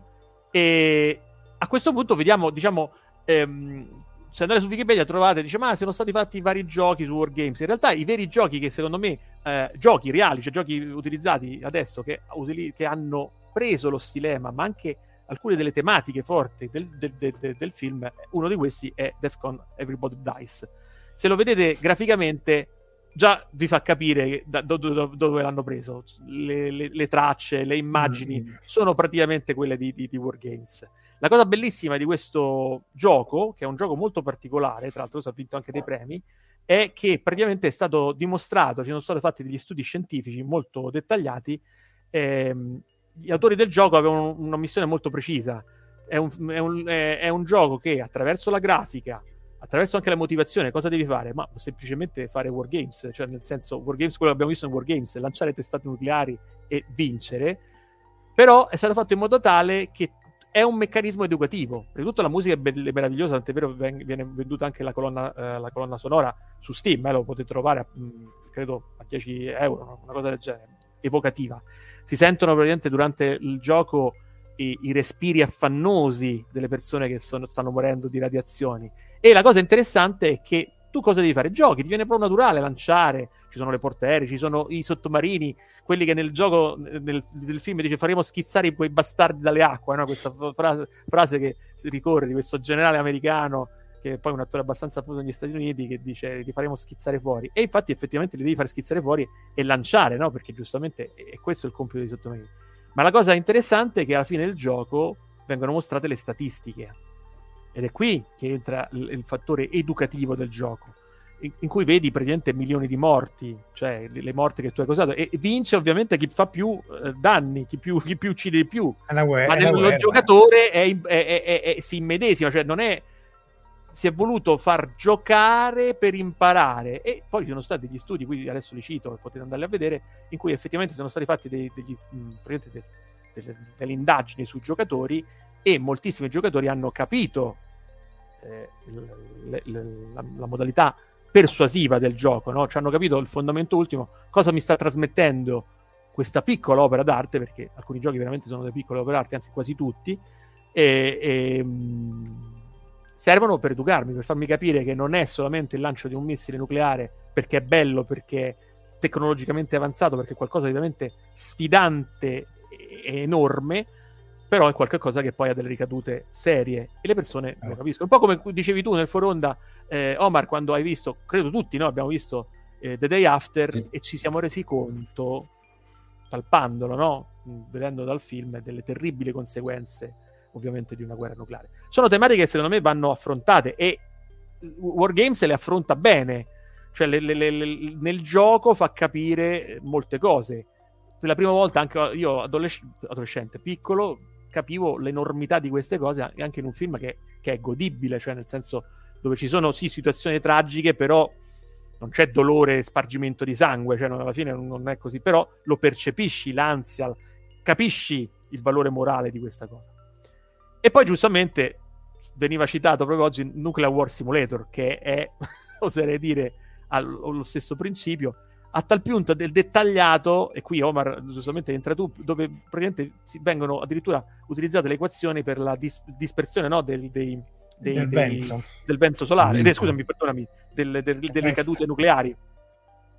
E de, da quello che so viene utilizzato al di là del gioco, sono praticamente quasi perfetto, eh, viene utilizzato proprio realmente per, diciamo, a scopo ovviamente divulgativo, però tutto quello che è l'equazione, tutti diciamo, i modelli matematici che sono stati utilizzati sono reali, sono presi pari pari da quello che è la, diciamo, gli studi scientifici, da quello che mi hanno detto. Tant'è vero che qualcuno l'ha usato anche diciamo, per far capire in maniera semplice le ricadute di Chernobyl o di altri eventi mm. diciamo, un po' più eh, famosi. Questo per dire quanto sia importante ovviamente una cosa, il, il Wargames anche nel gioco. E poi ovviamente, scusatemi, questo va citato perché siamo in quest'epoca, la parte, eh, stiamo parlando dell'83, eh, la parte AIA, no? Cioè l'intelligenza artificiale. Ah, scusatemi, mi ero dimenticato questo è molto importante, a livello politico ovviamente deve essere, si deve parlare del MAD, no? Mutual Assurance Destruction. Questo concetto geopolitico, anzi politico eh, internazionale, no? Per cui questo equilibrio incredibilmente si è mantenuto proprio perché c'era questa consapevolezza da le porte che nessuno avrebbe vinto. E nel film questo, questo concetto è, è molto imp- è importante, anzi è, è, la trama fondamentale finale, no? La scena finale va perché dobbiamo giocare a questo gioco dove nessuno vince, è molto più divertente giocare a, a, a, a scacchi. a scacchi, come ho messo prima, volete giocare perché dice uno strano gioco, ah, no? Un gioco. Eh no, que- que- questa è una frase che viene scolpita anche in, in certe no, aziende. Poi, nelle... Di giocare a scacchi. No, no, quella è uno, è uno strano gioco, l'ultima, l'unica ah. mossa vincente non giocare. non giocare. E non giocare, no? Questo io Perché mi... in realtà nel, nel, nel, libro, scusa se ti interrompo, nel libro no, devi. È più sottile, c'erano un paio di passaggi che nel film si perdono leggermente, cioè tutti i giochi precedenti il professor Falken li aveva messi per far apprendere l'intelligenza artificiale eh, la strategia e il punto che poi con questo più complicato non, non, non non è inutile farlo, farlo gio- giocare. Quindi lui sta per lanciare i missili, il Wopro perché dice vabbè è quello che devo fare e, e per quello che poi ritorna su tic tac toe, fa tic tac toe, scacchi eccetera eccetera, li risolve tutti, cosa che per i scacchi è successa solo da poco uh-huh. e quindi capisce, inferisce dice vabbè allora se questi sono i giochi, questa è la teoria dei giochi allora capisco che è inutile giocare a questo qua, un gioco strano, l'unica mossa vincente è non giocare facciamo gli scacchi, buonanotte. Esattamente, eh, che poi è, è, è, guarda caso è gioco, uno degli giochi astratti, no? come viene definito, mm. importante, che guarda caso poi alla fine è una guerra, no? alla fine ci sono due re che si...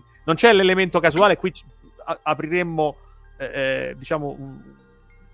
la teoria dei giochi, perché non c'è, ci sono addirittura una versione di scacchi con, con i dadi, ma questo non, non è il contesto quello che è, sicuramente importante è che la bravura di questi sceneggiatori, secondo me, enorme, di mandare un messaggio così pesante, così importante, così moralmente eh, evidente nel gioco. Quindi avvicinando a questo concetto della, della, della mutua autenticazione di distruzione eh, assicurata attraverso, se ci pensate, delle scene, dei giochi e dei concetti semplici, divulgativi che tutti possono capire e mi ricordo anch'io, diciamo, che non mi reputo un grande stratega militare, compresi l'inutilità no, di, una, di, una, guerra di questo tipo. Un, qualcuno ha detto che è un messaggio forse un po' troppo pacifista. Personalmente ritengo che invece è, si, si, attiene molto più no, a quello che fanno gli scienziati quando c'è il famoso orologio della mezzanotte, no? No, ma poi è realista, cioè non è pacifista, no, è quello che poi ci ha fatto passare questi anni fino adesso. Esatto. E comunque il punto essenziale è un equilibrio che deve essere mantenuto sta- esatto, cioè è, è, esattamente quello, cioè è, oh, non devi rompere l'equilibrio e quindi lì c'era tutto il disastro del, insomma, della crisi dei missili cubani e che però dal, dal punto di vista sovietico dice sì, ma allora però tu li togli dalla, dalla, dalla Turchia. E poi l'hanno citato anche sopra la presenza poi dei sottomarini che in qualche maniera hanno scombussolato perché potevi lanciare molto più vicino perché appunto e tanto più che poi lo shuttle stesso che non aveva senso quando i russi costruirono il Buran ma hanno detto almeno a Baikonur che, che, che, il KGB aveva mentito, probabilmente sapendo di mentire, dicendo che no, lo shuttle era per lanciare le bombe nucleari su Mosca con solo 10 minuti d'anticipo, perché appunto le potevi nascondere nella, nella cargo ah, bay sì, certo, e, e, lanciarle lì, tutte le cose assurde, ma insomma. A parte eh, da quello che so c'è anche un, un, un trattato, sai, mia moglie che lavora, cioè, ha fatto scienze internazionali diplomatiche, credo che sia, ci sia un trattato particolare dove eh, praticamente non, non, è possibile attaccare con sistemi mh, mm, spaziali nucleari. Cioè, almeno lo so, trattati vogliono dire poco, però diciamo comunque è, è sicuramente. Ah, no, no, no, nello spazio non ci sono. Allora, lo spazio è demilitarizzato apposta eh. perché altrimenti eh. si comincia a mettere armi nucleari nello spazio, come tra l'altro si vedevano in 2001. Sì. Cioè, gli, oggetti, sì. gli oggetti in orbita nel 2001 sono oggetti appunto con armi nucleari quell'elemento Kubrick lo lascia perdere perché l'aveva già trattato in, in Dottor Stranamore però quello era il punto. E anche la Discovery doveva essere un'arma, una, un'arma un'astronave a propulsione nucleare cioè eh, tipo il progetto Orione spinta proprio da, sì, no, da, esplosioni, da esplosioni, nucleari. Eh, però lo spazio è demilitarizzato. L'unica cosa che c'era fino a qualche tempo fa era una pistola a bordo della Soyuz nel caso che il rientro della Soyuz fosse ballistico e non guidato e, e quindi potevano finire nella steppa e quindi dovevano potersi difendere dai lupi o da altri mo- mostri della, della, della steppa Vabbè, forse ci sarà qualche generatore, eh, ovviamente no, come le sonde Voyager, tu che sei del mestiere Marco, che ovviamente serve per... Ma sono, non sono armi nucleari, sono generatori nucle- che utilizzano... No, no, generatori nucleari quello eh. che puoi, è pieno, è pieno Però armi nucleari no. Infatti, Però non è un qualcosa di nucleare. No, no, è l'arma nucleare. Sfrutta, sfrutta diciamo, meccanismi nucleari, ma non, so- non è un'arma nucleare, giustamente. No, no, ma lo spazio è demilitarizzato, cioè non ci può mettere Eh, manco certo. le armi normali. Chiaro. Loro lanciarono eh, con Energia, che è il, il lanciatore di, di Buran, la Polius, che era una stazione da battaglia, la morte nera praticamente, la Mir 2, con cannoni, laser, eccetera, eccetera, ma quella aveva il giroscopio montato male e quindi poi ricade giù. Ma era l'89 per Stroika, insomma, la, la gente dice che eh, eh, mh, Gorbachev era più contento che no di eh, che fosse caduto in orbita. Appunto, qui citano Meteor Space Cowboys, Almaz, Almaz sì, era, eh, c'era un cannoncino. E il 2010 erano il contatto che era, eh, non so se ti ricordi come si chiama, Riccardo, la nave che loro vanno per recuperare la Discovery. Vedete se me riuscite a mettere nei commenti. Eh, questo non me lo ricordo. Mm. Comunque, e poi c'è un altro elemento che, che- vabbè, questo ovviamente l'articolo, ovviamente l'AIA.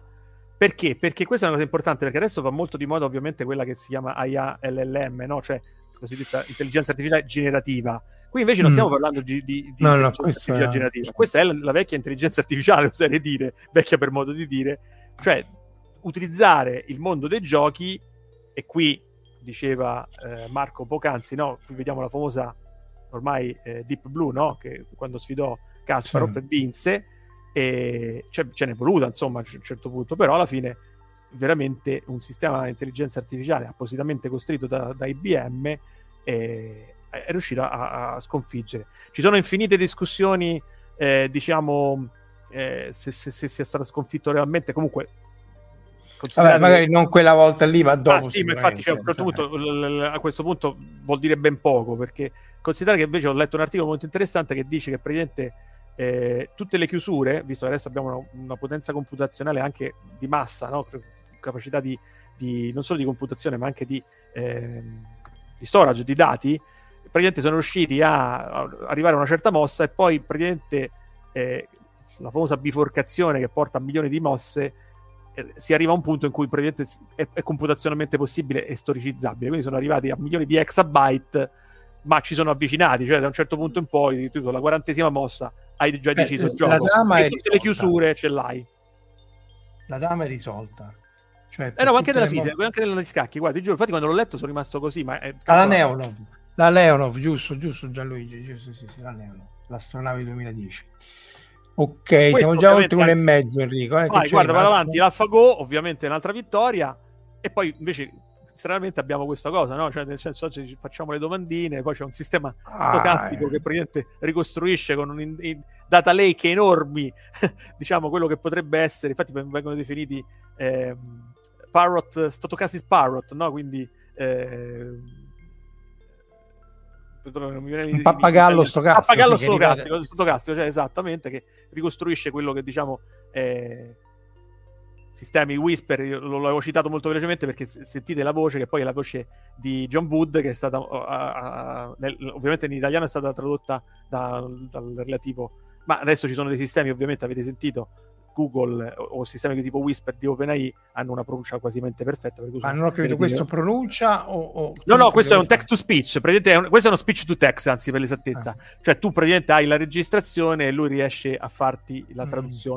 In, eh, in tempo reale, quindi da, da te- da speech a testo. Praticamente al 97-98%, con- quindi il 2%. Questo invece è il sistema inver- inverso che fa speech sintesi, quindi text to Mm. speech, e praticamente ha superato addirittura attualmente i sistemi di, di Google, che come sapete sono, sono veramente, adesso abbiamo veramente delle, delle edizioni quasi perfette. Quindi dalla, dall'iconica, diciamo, ehm, suono che sentivamo gracchiante no, nel film, siamo arrivati a questo. Concludo dicendo questo, beh, l'intelligenza artificiale è a rischio sulle guerre nucleari? Beh, c'è la RAND, che guarda caso è poi la stessa che, di cui molti conte- concetti dei wargames sono stati presi. Per- da quello che mi ricordo dal, di di- dal libro di Riccardo Masini, l'esagono si usa moltissimo come forma delle mappe, no? delle mappe esagonali. La- il concetto iniziale è stato preso proprio dalla RAND Corporation, che lo, lo usava a livello militare.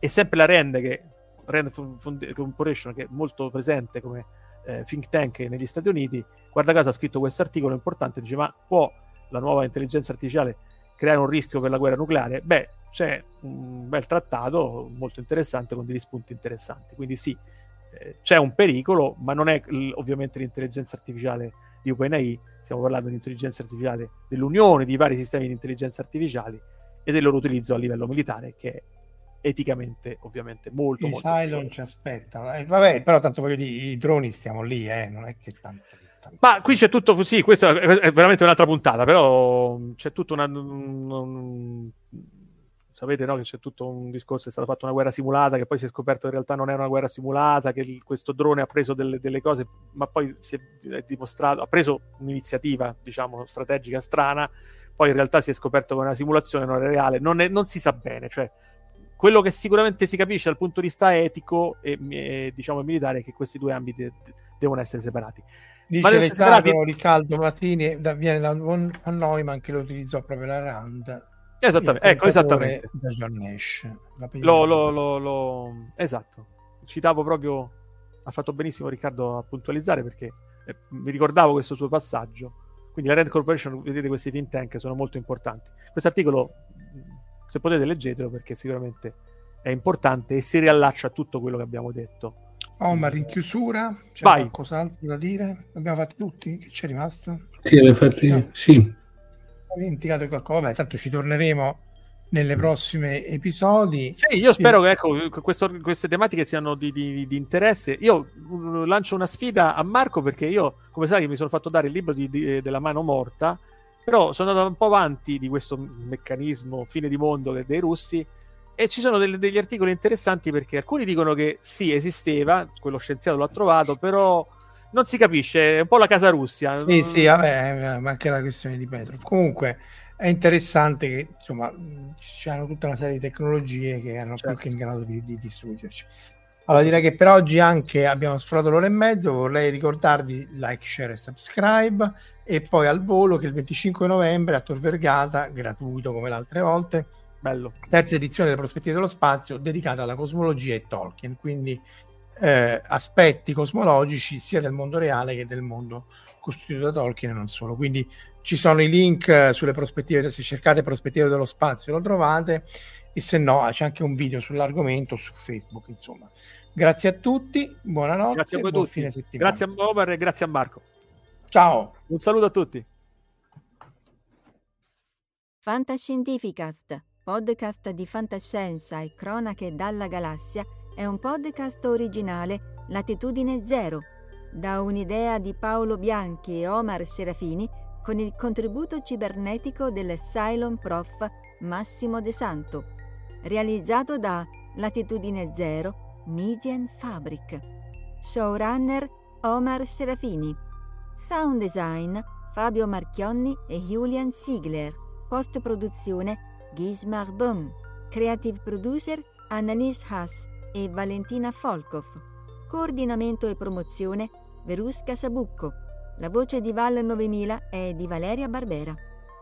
Potete seguirci ed interagire con noi sul nostro sito fantascientificast.com, sul profilo Instagram Fantascientificast sul canale Telegram Fantascientificast e sulla nostra community Telegram t.me slash fsc community oppure scrivendoci all'indirizzo email redazione chiocciolafantascientificast.com.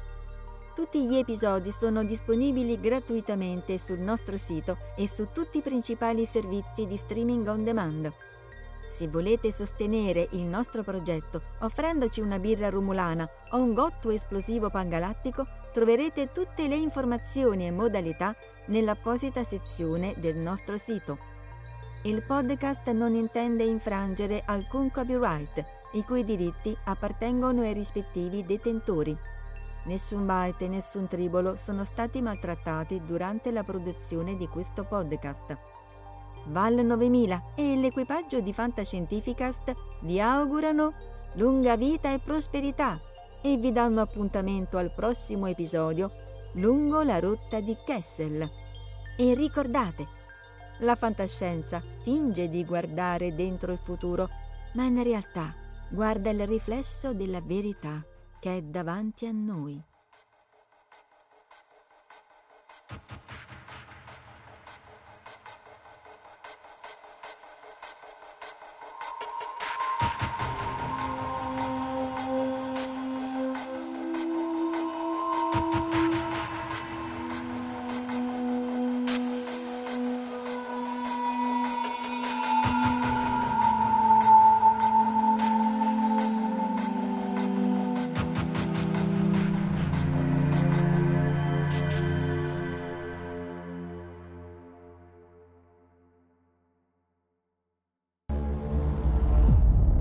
Fantascientificast, podcast di fantascienza e cronache dalla galassia.